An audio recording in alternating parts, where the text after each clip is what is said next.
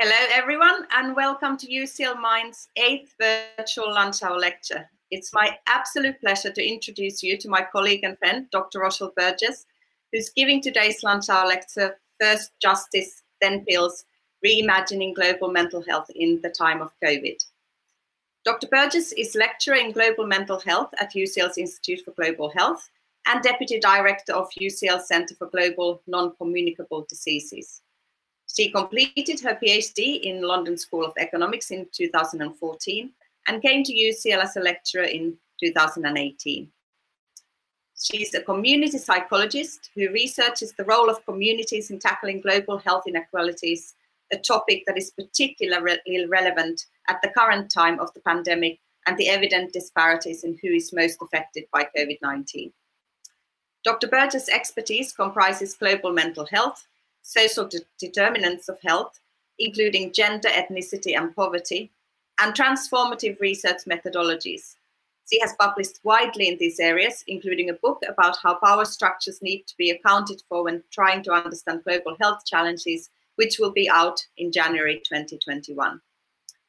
Dr. Burgess' scholarship has informed a wide range of important issues, including women's mental health, racism, and inequality, she has pioneered arguments for the need for social interventions in the global mental health field, leading groundbreaking scholarly publications in this field, including high profile special issues and commentaries, most recently in Lancet Psychiatry. She's also remarkable in her persistent engagement in scholar activism. She uses her academic position to witness and elevate the collective experiences and narratives of those in search for justice and to communicate these experiences to wider audiences. Particularly central to her work is the use of qualitative and participatory and co-production methods to elevate the voices of many historically marginalized groups. I'm a huge admirer of her work, and you will absolutely be in for a treat with this talk, which could not be more topical. We will be taking questions via Slido. Information to join the Slido are in the event information you received and should also be visible on the screen currently. I hope you enjoyed the lecture today. I know you will. And now over to Dr. Burgess. Thanks so much, Essie, and thank you to everyone for joining us. Now, the big first trick is to see if I can get slides to share correctly. So we'll start with that um, and keep our fingers crossed.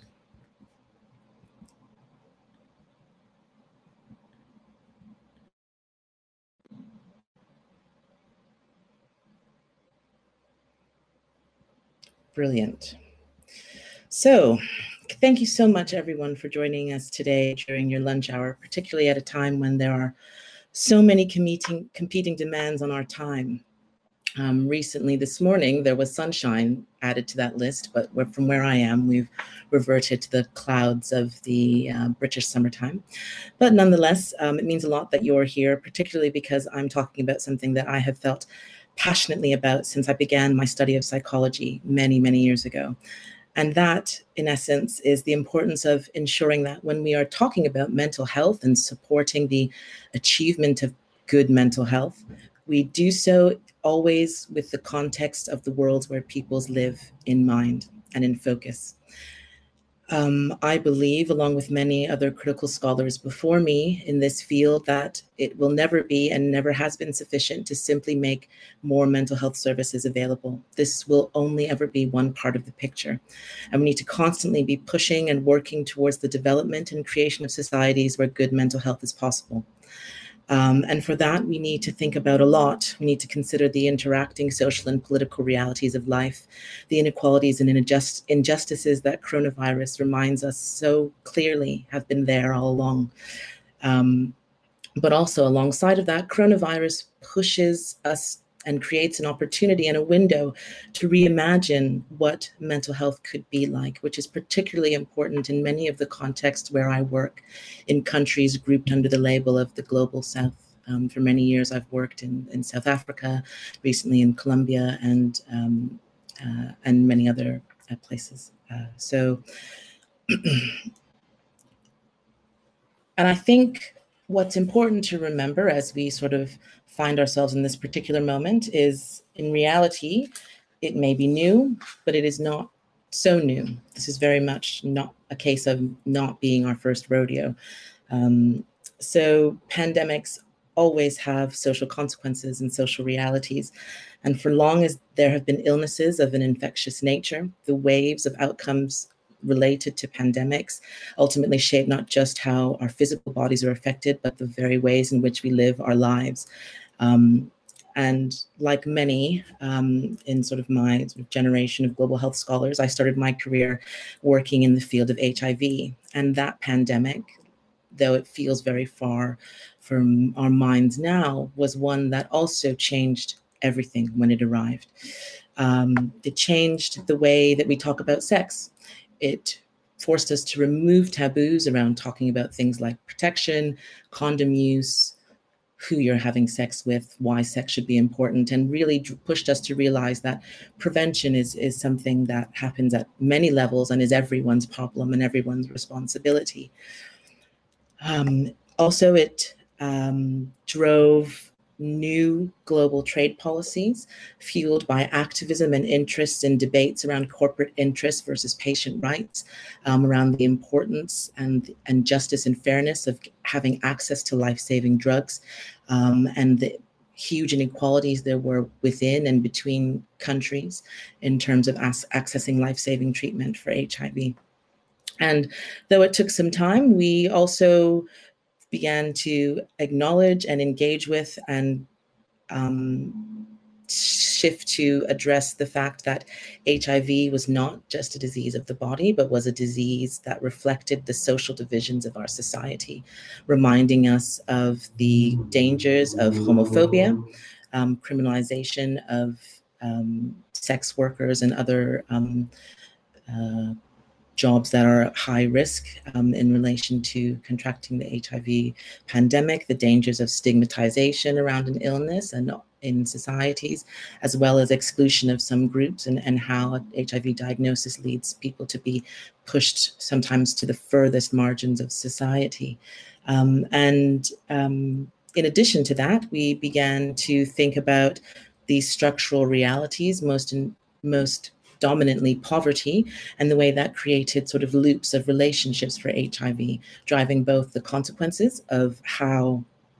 Um, um, driving the context that sort of contribute to the development of HIV and also worsening um, outcomes as a result of it. Um, and again, over time, we began to talk about the relationship between HIV and mental illness, thinking not just about effects on the brain and cognitive um, abilities as sort of the long wave survival with HIV took over, but also thinking more along the relationships between HIV, structural determinants, and experiences of common mental disorders such as such as poverty.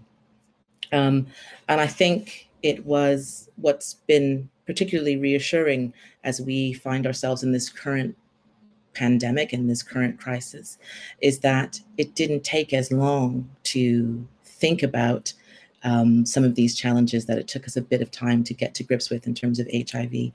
Um, you know, it, it, it feels like very early on we began to reflect about the social and political dynamics of the, the condition, and also about the mental health con- consequences of the condition. Um, and it took weeks as opposed to years. And what we ended up with was a focus in three broad areas for the most part. The first of this is the mental health needs of frontline workers, um, which is a, a huge concern all around the world. For example, in the UK, the British Medical Association conducted a survey in May of this year and, year and identified that 33% of its members um, who were struggling with anxiety, distress, and burnout before was made worse by the pandemic. And then, of course, there are the anxieties and worries related to other dimensions of the pandemic in their lives. For example, 56% of those surveys felt that they were only partially protected from COVID infection at the workplace, reflecting some of the early and, in some spaces, ongoing challenges with accessing PPE. Um, and this um, in and this you know led to very rapid responses such as the development and rollout of um, counseling and support systems available 24 hours a day for for nhs staff um, and other frontline workers Um, we also are beginning to think through the specific mental health consequences of the virus itself. Um, recent publications in journals such as The Lancet um, have highlighted that among people who've been hospitalized for COVID and similar coronavirus conditions, such as um, SARS, um, that delirium affected about a quarter of people hospitalized um, for COVID. Um, so, delirium is a high um, concern for people who are hospitalized. But beyond that, upon discharge, there are still high rates of more common mental health conditions such as depression and anxiety, with rates of around 15%, and post traumatic stress disorder, with rates of around 30%. And these PTSD rates in particular are more elevated than we would expect them to be in the general population. And then, of course, for those who may not be uh, infected or uh, specifically suffering from COVID themselves, there are the wider social um, impacts of both lockdown and related public health policies put out in response to um, the coronavirus pandemic all over the world. Um, here we are thinking about concerns and the emphasis on the dangers of loneliness and isolation to particular populations, such as those who are elderly, and, and ways in which this might contribute to um, decreases in sort of cognitive function over time in people with um, dementia. Um, we also are starting to sort of see concerns around um, the needs of, of children who have been hugely affected by lockdown um, um, and the sort of disruption to their everyday lives with the interruption of school, loss of access to social relationships and dynamics. Um, and, and these concerns are lingering with us, particularly because uh, as we continue to, to engage with the, with the coronavirus outbreak, we know that lockdown cycles of lockdown will be things that are repeated occurrences in our lives rather than one off. Um, and there will be the need for us to deal with many levels of loss, not just the loss of loved ones, but the loss of, of life and particular original pathways through which we made meaning and connection. But as I argued recently in um, a piece in uh, Nature, um, it really still feels like we are forgetting something. And the something that we're forgetting is actually quite big um, in the sense that we are thinking about um, the larger, wider socio structural conditions that um, COVID entered the world into, sort of a huge unequal world um, where people were already unable to access reliable food, shelter, and safety. And those things carry their own mental health risks, um, distress, and burden, and burdens that will be deepened by the coronavirus and risks that will be deepened by it. And in order to really grapple with some of those realities, means that we need to think about mental health and our responses to mental health in slightly different ways. Because as social inequalities are made worse by the pandemic, mental distress and suffering of people will also be made worse. Um, and this matters particularly in the field of global mental health, where a field that whose existence is really predicated on arguments of justice and fairness around the need to access good mental health and the ability to achieve good mental health um, and for the most part, across the sort of the lifetime of this this movement since around 2007, though many debate that it could have started a little bit earlier, um, that these efforts have revolved around increasing access to mental health services in many countries, um, largely, as I said, under this umbrella of the global south, where there is a, an arguably a gap between the the availability of treatment and the need to access treatment that rises up to 95% in some countries. Um, but the thing to remember, and that increasingly um, more um, critically engaged scholars in the field of global mental health and are beginning to grapple with, is the ways in which um, mental distress and mental health problems are framed and driven by structural challenges in these parts of the world and really coming to accept that the places where mental health is lived is deeply important um, and that mental health is always both psychological and structural and relational. And so, one of the ways in which we for the most part, have focused on this is the relationship between mental health and poverty. Um, and Professor Crick Lund from UCT and also from King's College London, has done a lot of work at sort of elevating discussions and attention to what we call this sort of um, mental health and poverty cycle. Um, and if you sort of follow my cursor on the screen, you'll sort of see that we've got two pathways. The purple pathway, which is the social causation pathway, thinks a little bit of thinks and tries to engage with how poverty and social realities drive the development of poor mental health. And then the social drift pathway, which then thinks about how poor mental health leads people to fall into poverty through um, catastrophic health expenditures for medicines, the loss of employment due to um, uh, due to uh, stigmatization and exclusion in society. Um, once you have um, sort of been identified with a mental health condition in many parts of the world. Um, but ultimately, um, this is just part of the picture. And I think, in terms of how we think about global mental health in the context of COVID, we need to push beyond poverty and think about other big socio-structural and um, personal human characteristics that can drive and embed inequalities and also drive and embed mental distress that for some people can develop into full-blown mental health conditions. And so that's what I'd like to talk to you, about today, um, two broad areas. The first is, is a potential framework for getting us to think beyond poverty, think about these other big picture, big structural items that feed into the experience of mental health across mental health challenges across the world, um, which I will talk about as a socio-political economy uh, for global mental health. And the second is what to do with those rich understandings what we once we've developed them and thinking along the lines of how we build mental health enabling society so that we can ensure that our aims to engage with mental health consequences of the coronavirus don't just stop at biomedical treatments but think much more broadly about the worlds in which um, people experience distress and, and live the realities of a mental health condition around the world so, why would we need a socio political economy of, of mental health? Um, as I said, I think this is very much because we need to push beyond this idea of poverty, though we can acknowledge that this is a big part of it. It is not the only part of it. So, for example, we know that coronavirus has created huge economic shocks all around the world. Um, last week, report by the African Development Bank projected that there might be up to 30 million job losses in Africa, um, uh, a reality that contributes in large part to some recent World Bank reports that we might see up to 100 million more people pushed into extreme poverty um, uh, as a result of sort of the coronavirus pandemic.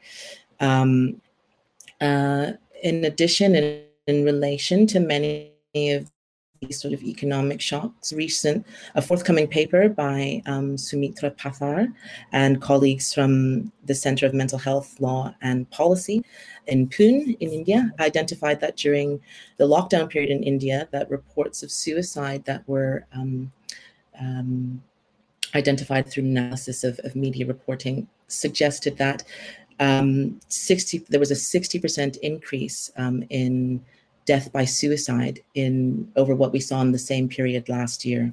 Um, and in terms of um, death by suicide, that was related to um, explicitly related to coronavirus. Among those deaths, we saw they were primarily male and largely among people who were um, heads of household and um, and previously employed. Sort of looking at that direct interaction between sort of mental health sequelae and also sort of these very real economic shocks around the world. Um, but we go need to go much beyond that to really capture what's happening in terms of people's mental health in relation to coronavirus. One other area that is of note, particularly for me, in thinking about the um, mental health consequences of the violence, is sort of the increased burden on groups from um, sort of groups from sort of majority black countries or for people who are people of color. Um, in the UK, we saw biased policing with sort of recent um, reports by Liberty, a social justice organization, suggesting that um, people of color were 54% more likely to be fined under coronavirus policies in the UK than their white counterparts. Um, and if we sort of look at biased policing as it plays out in other parts of the world, we see sort of manifestations of, of class and wealth. So in Kenya, um, local media reports have talked about how curfews intersected with increased killing by and murders by police officers, which were overwhelmingly felt in, in poorer parts of the country, in, in slums. And of course, there have been increasing reports about the gendered um, dynamics of the impact of the virus, one of which that has, has garnered lots of attention and has relationships to mental health outcomes is sort of exposure to intimate partner violence and violence against women. Um, and we have seen that in both rich and poor countries around the world, um, lockdown has coincided with increased rates of violence against women.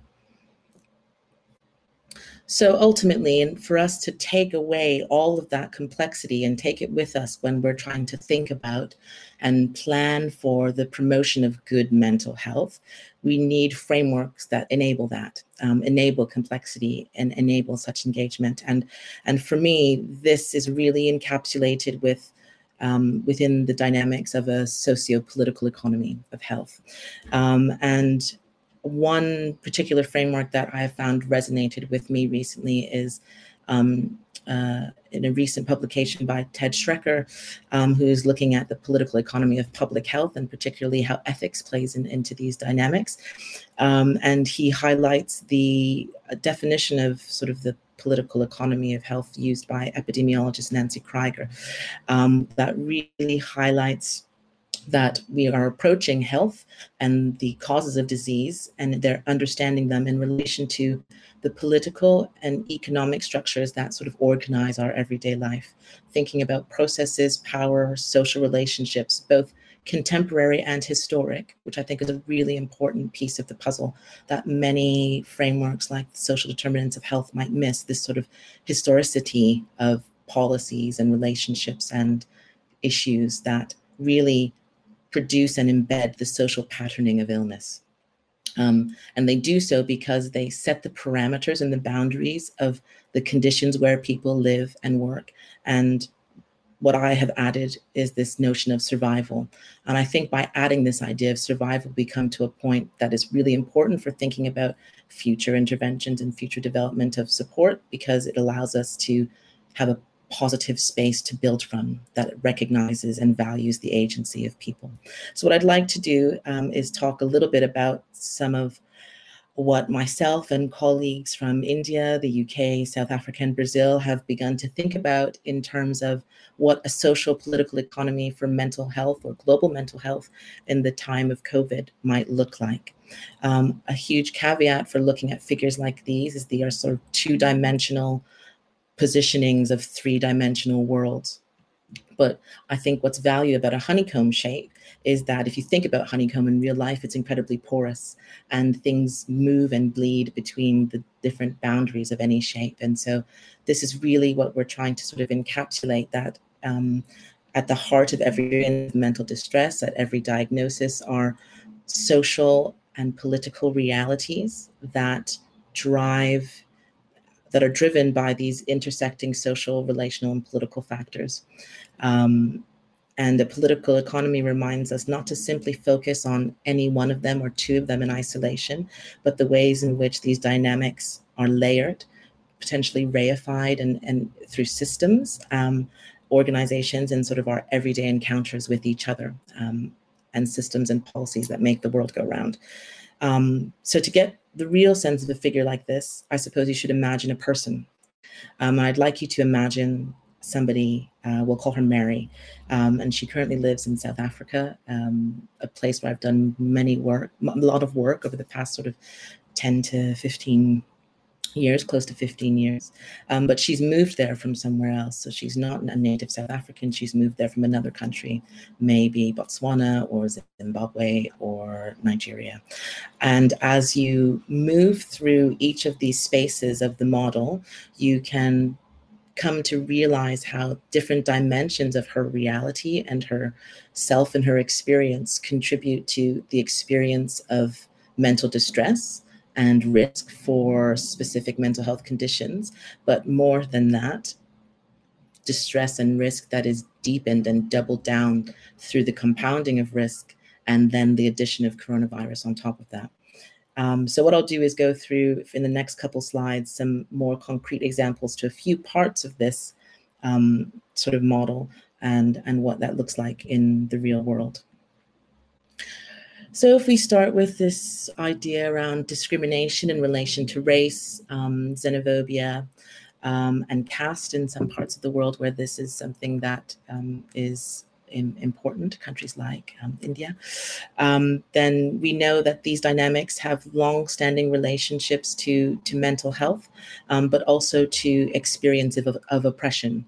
Um, and what we have seen so far in terms of, of COVID is sort of a doubling down of these historical oppressions um, with uh, sort of a new deepening of exposures to risk by coronavirus. So, um, for example, in the US and the UK, we see that um, Black communities are more likely to um, die from coronavirus. They're more likely to be exposed to coronavirus through the types of jobs that they have access to. So, again, here connecting to this idea of race and class and working conditions as bearing down on risk. Um, but something that's talked about a little bit less um, is sort of xenophobia, which is discrimination in relation to someone's place of birth. Um, and what we're seeing in COVID is that um, sort of current policies and also longstanding policies that have potentially created barriers for people to access supports that promote their well-being have worsened the have, have worsened under the coronavirus pandemic. So if we think about Mary, our, our, our, woman, for example, we would say in South Africa, a lot of really beautiful policy has been written to sort of increase access to um, resources and support grants, sort of upping the value of support grants, but those are only available to people who are South African citizens. So, despite the, the, fact that Mary might live in South Africa, if she's from somewhere else, she wouldn't be able to gain access um, to that. In in uh, the UK, a high income country, we see the way that these sort of debates around xenophobia and um, sort of play out in terms of discrimination around migration status. Um, so, recent debates in the UK media about the exclusion of migrant women from the domestic abuse bill, which has recently been going through p- Parliament, is one um, particular. Um, example of this where we see that women who were who did not have recourse to public funds were denied support underneath underneath the, the bill that was proposed. If we move on to talk about some of political dynamics, that sort of ties into some of these policies that I'm just discussing in the previous slide. Um, and so, really, we need to be thinking about not just contemporary policies, but how these policies might reflect historical relationships and inequities between countries. So, this might mean the way in which we think about international regulations on trade and how that um, manifests into who is able to produce COVID related drugs, who's able to buy them, um, who's able to hold patents, who's more likely to hold patents. We might see that play out in terms of international relationships, in terms of funding and financing responses to the pandemic in various parts of the world. So, who is going to fund what? Where is that money coming from, particularly in low income countries where they have huge debt burdens? Um, it's important again to think about sort of these sort of national and sort of regional relationships as well. So, for example, if we think about um, the UK and some recent debates on the UK's participation in various EU procurement schemes related to coronavirus, we think about what sorts of legacies this might reflect and, and related interests in different areas of the sort of political sphere, but have huge realities on sort of contemporary efforts to ensure um, sort of equal and fair access to supports in a time of COVID. Uh, and finally, if we talk about sort of this dynamic of gender and sexuality, um, you could, in this piece of the, the figure, also include many other um, dynamics such as um, disability or and um, and what we think about here is sort of how sort of dimensions of personhood and norms in society might lead to increased burdens created by COVID, which have knock on effects and consequences for poor mental health.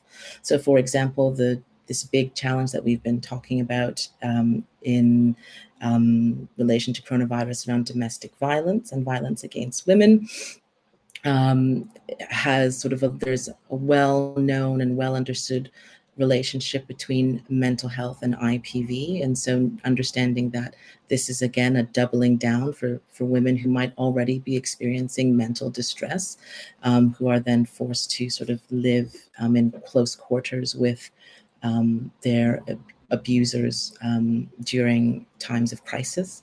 Um, it's important to think about gender in as intersectional ways as possible. So thinking um, about men's increased um, exposure to COVID risk and, and is also related to gender roles. We know that men are more likely to die from coronavirus in many parts of the world, but the ways in which men emotional distress or fears or concerns manifest in relation to these realities um, might be more buried or manifest in slightly different ways that are less likely to be supported. So, for example, um, it might relate and contribute to increased um, um, substance misuse or deaths by suicide, as we saw in the example from India discussed a few slides earlier.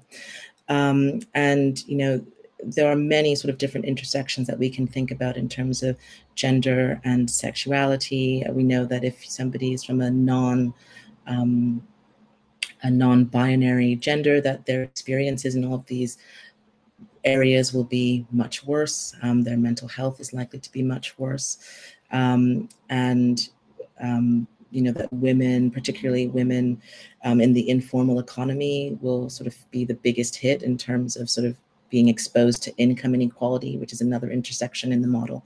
So, um, sort of a recent UN report uh, published sort of last week suggesting that 740 million women working in the political economy saw a contraction in their incomes by 60% during the first um, month of lockdown. And these are really important considerations.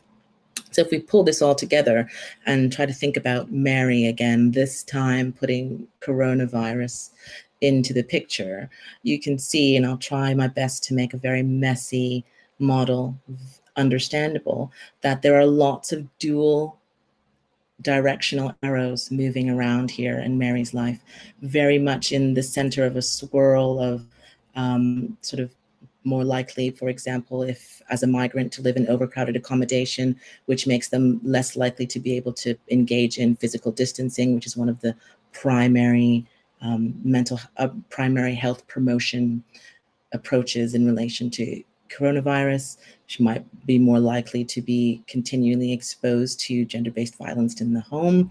Um, has is unable to access government supports because maybe um, legislation, pre-existing legislation limits that um, at increased risk of um, targeted policing because she lives in a low income area, um, which increases her exposure to violence. Um, and all of these have consequences that lead to specific mental health outcomes, um, very expected mental health outcomes um, that if we only treat through medication or expanding treatment, essentially medicalizes a whole host of sort of deeply historically and structurally embedded challenges that are feeding into this mental health problem. Um, and with the addition of COVID, we know that there has been sort of reduced capacities in a lot of mental health services, which is putting burdens on already underburdened and under-resourced mental health systems around the world. So if we're going to act, we sort of need to take this moment to think about how we do so differently and better. And for me, that brings us to this need to build mental health enabling societies. Um, last week, in his final report as the special rapporteur on the right of everyone to enjoy um, the highest possible standard of physical and mental health. Um, Mr. Pūras spoke quite plainly and frankly about the challenges that um, we find ourselves in in this complex global mental health space. Um, that we've had a burden that is very much socially embedded and anchored, but for the most part, we've only focused on some parts of this reality rather than others. Um, and he challenged us to, to go further. And in doing so, I want to bring our attention back to the model that I sort of started us off with in thinking about these pathways. And, and what Pūras is saying is essentially that we spend a lot of time thinking about the green pathway, the social causation or social drift pathway, thinking that the development of mental ill health is more likely to lead people to fall into poverty and catastrophic risk, and that is very much the case. And um, and but in thinking only in that way and only that piece of the puzzle, what happens is that we have a disproportionate focus on poverty alone, as if poverty does not intersect with all of these um, different challenges that I've previously suggested um, in the previous section of the of the talk. Um, and so what we need to do is is go beyond that and the rest of what i'll talk about today focuses on how we might do so so um,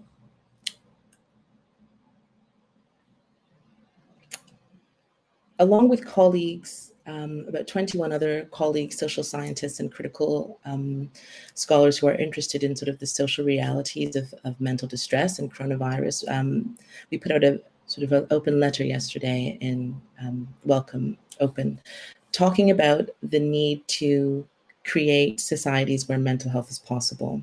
Um, and this very much fits with arguments that I've made previously in Lancet Psychiatry and, and other colleagues, such as Soumitra Pathare, has talked about in terms of a care gap in global mental health, in which we are sort of called to anticipate and respond to how societies create the need for care and how fractured societies lead to the experience of distress. And the only way to respond to these sorts of gaps is to think about social interventions in ways that treat social as social and political realities as well. Um, so we don't essentially over medicalize what are very real and valid psychological responses to the worsening of already fragmented societies for many people in the world. And so we talked about a couple things in this piece. We talked about the need and the importance of really good social policy. Um, and when we think about that, we should think about this happening at scale. So in terms of the global space, we really think that it's so I would argue that it's really important to advocate for eradication of and debt relief for low and middle income countries because these sorts of structures ultimately lock countries in cycles of being unprepared to respond to crises as they emerge and unprepared to shift funding to different health sectors as it is needed, including mental health. Um, of huge importance will be continuing to push for public inquiries and justice around racism and racialized oppression that is happening all around the world that sort of creates huge sources of trauma and distress for people in all places in all spaces um, of the world. Um, and investment and in a lot of places reinvestment in social welfare and social protection services that have seen cuts in recent decades created by austerity policies all around the world. Um, um, and so I think another thing to think about is the importance of uh, sort of the politics of care um, and thinking about how politics and policies that we develop in this context need to be acknowledging the inequalities that put people's mental health and well-being at risk.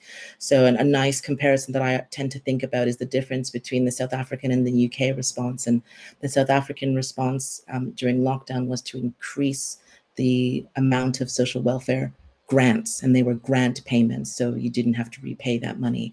And in the UK, these were loans on universal credit, which means at some point you needed to repay that money. And given what we know about the relationship between debt and experiences of um, distress and shame and, and mental health in the long term, those types of policies, those simple differences actually make a huge difference in the lives of people. Um, and importantly, also is the is the need to think about complex interventions. So when we are thinking about mental health interventions, are we supporting the development of interventions that maintain a focus on people's survival needs? Or are we just thinking about psychologies and, and, and the psychological and neurological components of a condition? And for me, that pushes me to think about well, what are the spaces where we could see these things that we usually think about as in terms of prevention, as a sort of good social policy or collaboration and engagement with others um, as a form of treatment, as the foundations for developing treatment, um, and also starting with um, what is good and how people survive as the basis for our solutions. And that interest has really been what has fueled much of my works for the past decade, really thinking about um, how we start with survival and, and bottom up approaches for the way that feel, people manage to survive in conditions that feel unimaginable and feel feel like we can't. So, and are there sort of four parameters to how we can achieve competencies to promote the development of um, mental health enabling societies. The first around this is knowledge. And one piece of the puzzle might be mental health knowledge, but the other piece of that would be around um, acknowledging and deploying Indigenous knowledge as a way of supporting coping strategies among groups and communities. Another big aspect of this is um, solidarity and the identification of strengths. So, work supporting groups and working with each other to identify and name what is important, um, and coming together to co- to tackle sort of collectively big structural problems that are at work in people's lives, driving poor mental health. The third to this um, is this idea around safe spaces and dialogue, which pushes us to think about where and how engagement happens to promote mental well being, thinking about personal and individual characteristics um, that might be points of discrimination for others and how we can create safe spaces for people to engage around this and also spaces to challenge um, sort of stigma and exclusion that happens on these parameters. And finally is partnerships which is really important in thinking in um, the context of global inequalities and local inequalities around the world, acknowledging that when people come together to identify and develop solutions to the big problems that relate to their mental distress, they often do so from disadvantaged positions. And so, how can we leverage relationships to enable that? Um, this is an example of a model that we tried to use in Colombia um, with colleagues from uh, Universidad de La Sabana um, in sort of 2017 to 19 um, to build mental health enabling contexts for people who are internally displaced by conflict. And this was a pilot study using participatory action cycles to support internally dis- people who were internally displaced by the, the Colombian conflict. Um, and supporting and promoting their collaboration um, around issues that are important to them and looking at that as the solution to improving their mental health. So these are people from the general community, which is often sort of a space where community mental health interventions are lacking. And what we looked at was how participation in these sorts of spaces might improve dimensions of psychological and social well being. Um, and so groups got together and locally defined what mental health was to them, what mental distress was to them, and what recovery was to them. And from those collective definitions, got together and identified tasks of action to come up with solution to those problems. Unsurprisingly, for many um, of the people in our study, these um, were structural um, realities. Um, so they were around poverty and lack of access to education or reliable employment, but also around personhood and the need to sort of restore and connect to memory about themselves that is, is positive and valuable and important.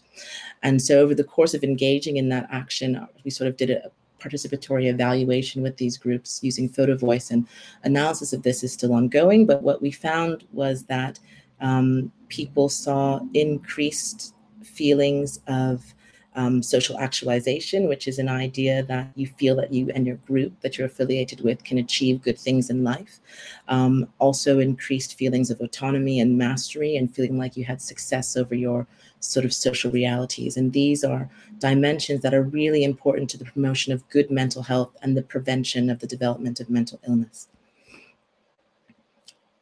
So, to wrap it up, I, I, ultimately think that if we are going to try and push forward this idea of socio-political economies of, of global mental health in a time of COVID, we need to think about um, more than just increasing access to mental health interventions um, and closing treatment gaps to improve lives. We really need to be pushing for and sustaining global and national movements to address inequality. We need to support and enable locally commu- local community action and solidarity among us in our everyday lives, which has the ability to restore meaning and purpose in a space where a lot of this feels like it's been lost as a result of, of coronavirus. Um, and a good place to start in a country like the UK is these amazing sort of um, coronavirus sort of self help groups that have been popping up all over the country. Um, and we need to push the boundaries of our, of our interventions so that they keep hold of the full range of social and political realities that individuals bring to the table in the space of treatment. Um, and I think only through this type of sustained action on all fronts will mental health for all truly be possible. So I think that's it from me. Thank you so much for listening. And I really look forward to your questions and comments and chatting with you for another 15 minutes or so. Thank you. Thank you very much, Michelle. That was uh, wonderful. I think we've got about um, so between seven and 10 minutes for questions at this point. Uh, and there have been a few um, via the Slido, and uh, you can still add your questions um, if you want to. So, Rochelle, if I um, ask the first question, this is from Saloni et al. And uh, the question mm-hmm. um, the social and structural determinants of mental health are clearly important. From a policy perspective, where do you start in organizations and also at the federal at the sort of government level? So, where do you start? Sorry, at the federal? Yeah, at the federal, at the government level, or at in organizations. So, you know within our universities or within within charitable sector so where would you start uh, you know making these changes where you take the societal uh, issues into account well i think um, if we're thinking about promoting mental health enabling societies then in a way we have to see that everything is related to mental health which means you could start anywhere you could, um, for example, um, there have been calls in the UK to promote um, a universal basic income as part of a recovery package. This is something that would alleviate a lot of sort of anxieties and burdens in some of the most marginalized groups in historically marginalized groups in these countries who might have been already on universal credit schemes or had precarious employment that is, is lost as a result of the um, of the outbreak. And putting that in place really sort of takes a lot of the pressure off in relation to concerns about where is my meal coming from? Where how am i going to take care of my children? How are they going to be kept safe? Will they have a roof over their heads?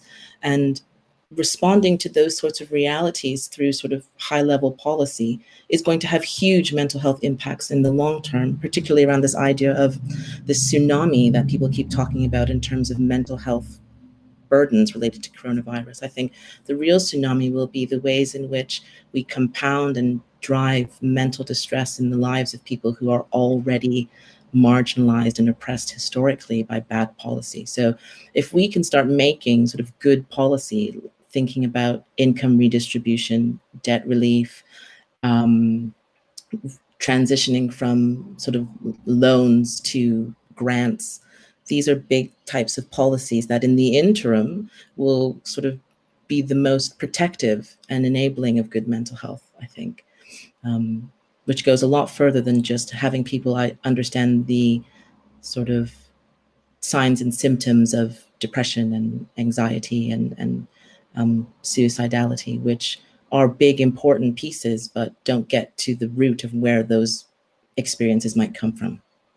So there's um, there's another question which is, is somewhat uh, related, uh, which is that do you think that uh, medicalizing mental health problems conveniently sidesteps the wider societal issues associated uh, with mental health? And I might add to that you know maybe there is a bit of an empathy deficit in that if you don't yourself suffer from poverty or, or various inequalities then the most salient thing for you around mental health are those symptoms of distress.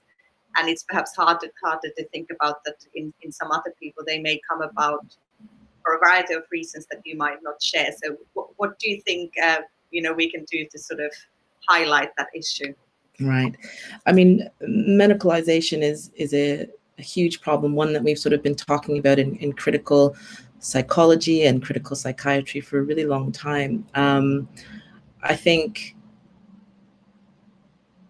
I think it is is something that does occur, but I I don't necessarily know if I feel that it's always purposive purposeful in that sense, right? So, um, and I guess the way that we avoid it happening by accident because people people who make policy are people right? And so they come to it as you say essay with their own sort of framings and realities of concerns and where concerns might come from. And i suppose that one of the ways in which that we can make policies more sensitive to the ways that they might result in um, the medicalization of distress is sort of widening the spaces where decisions and analysis and work around mental health is happening bringing in other disciplines that think about these social science social science social and political um, and social psychological pathways to distress and having as many people in the room as possible including people who experience and live with mental ill health, people who um, live in poverty and experience distress, having as many voices around the table when we're building our frameworks and our theories of change will avoid that. I think that's the best way to try and avoid this sort of medicalization that we keep ha- seeing happening over and over again. And I think it's because people from the same parts of the world and the same backgrounds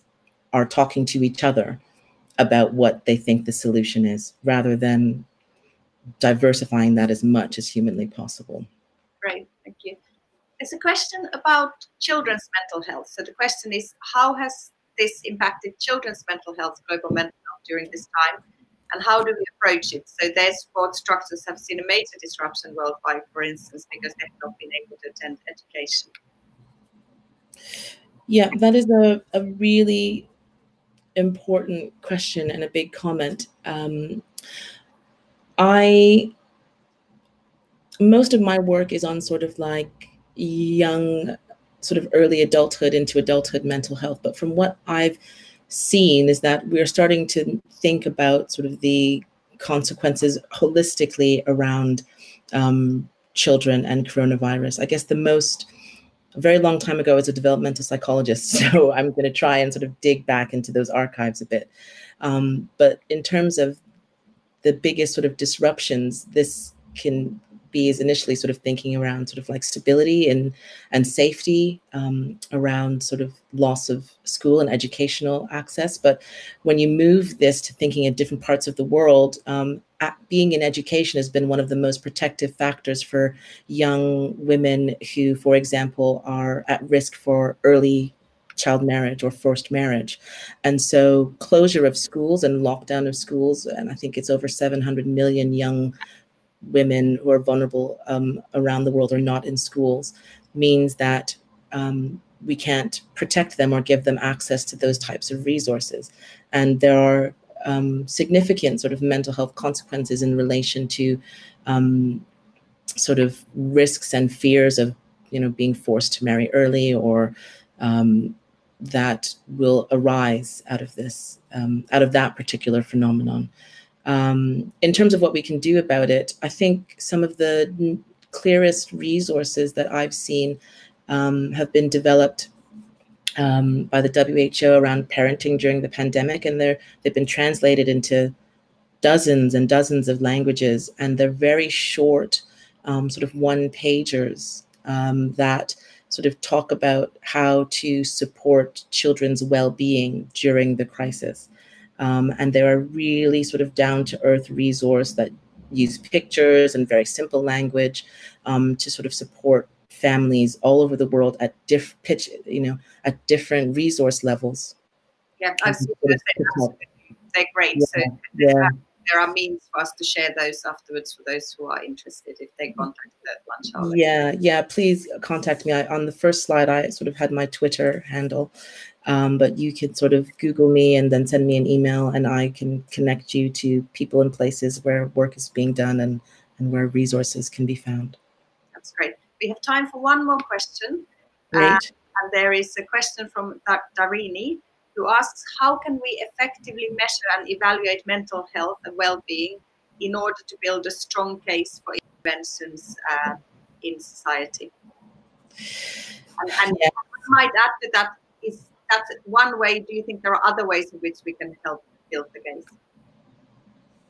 Um, so measurement, that's sort of the big big challenge in sort of mental health and global mental health, isn't it? Thinking about um, how much our tools resonate to people's everyday lived experiences. And I think we've got a lot of sort of um, sort of tools that are theoretically universal in the sense that they are acknowledged and used quite widely. Um, I, one that comes to mind is sort of the PHQ-9, which is around depression, um, and the GAD-7, which is around anxiety. And those have been used very widely and validated and um, um, translated into many languages.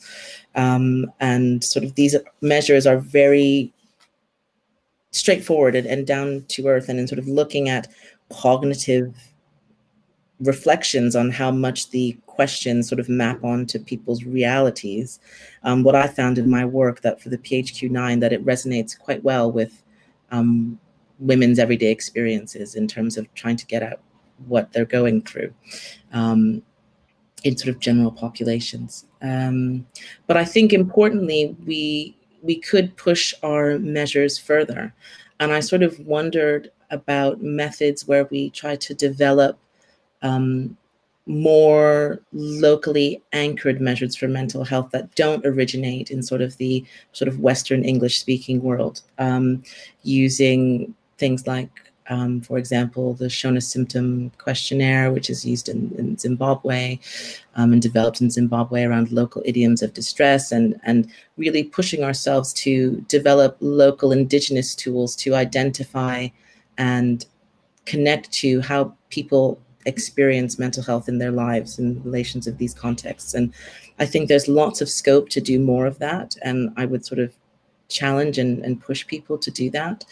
Um, and try to do that um, in places where they can and they have the resources. Um, and also sort of for mental health research to actually go in that space to actually say, okay, we've accepted that um, you know global mental health is is is this mental health is this thing that is globally manifested and it's a challenge that everybody faces and can we come up with local definitions for what these challenges are rather than having sort of these necessarily these standardized tools which may or may not be helpful. Great.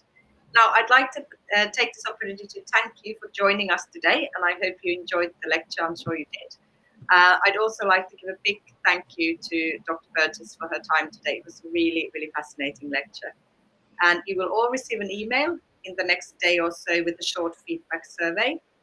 Lunch hour lectures are now over for the summer, but we'll be back with more exciting content in the autumn and uh, I hope you will all stay well. Thank you. Thanks very much.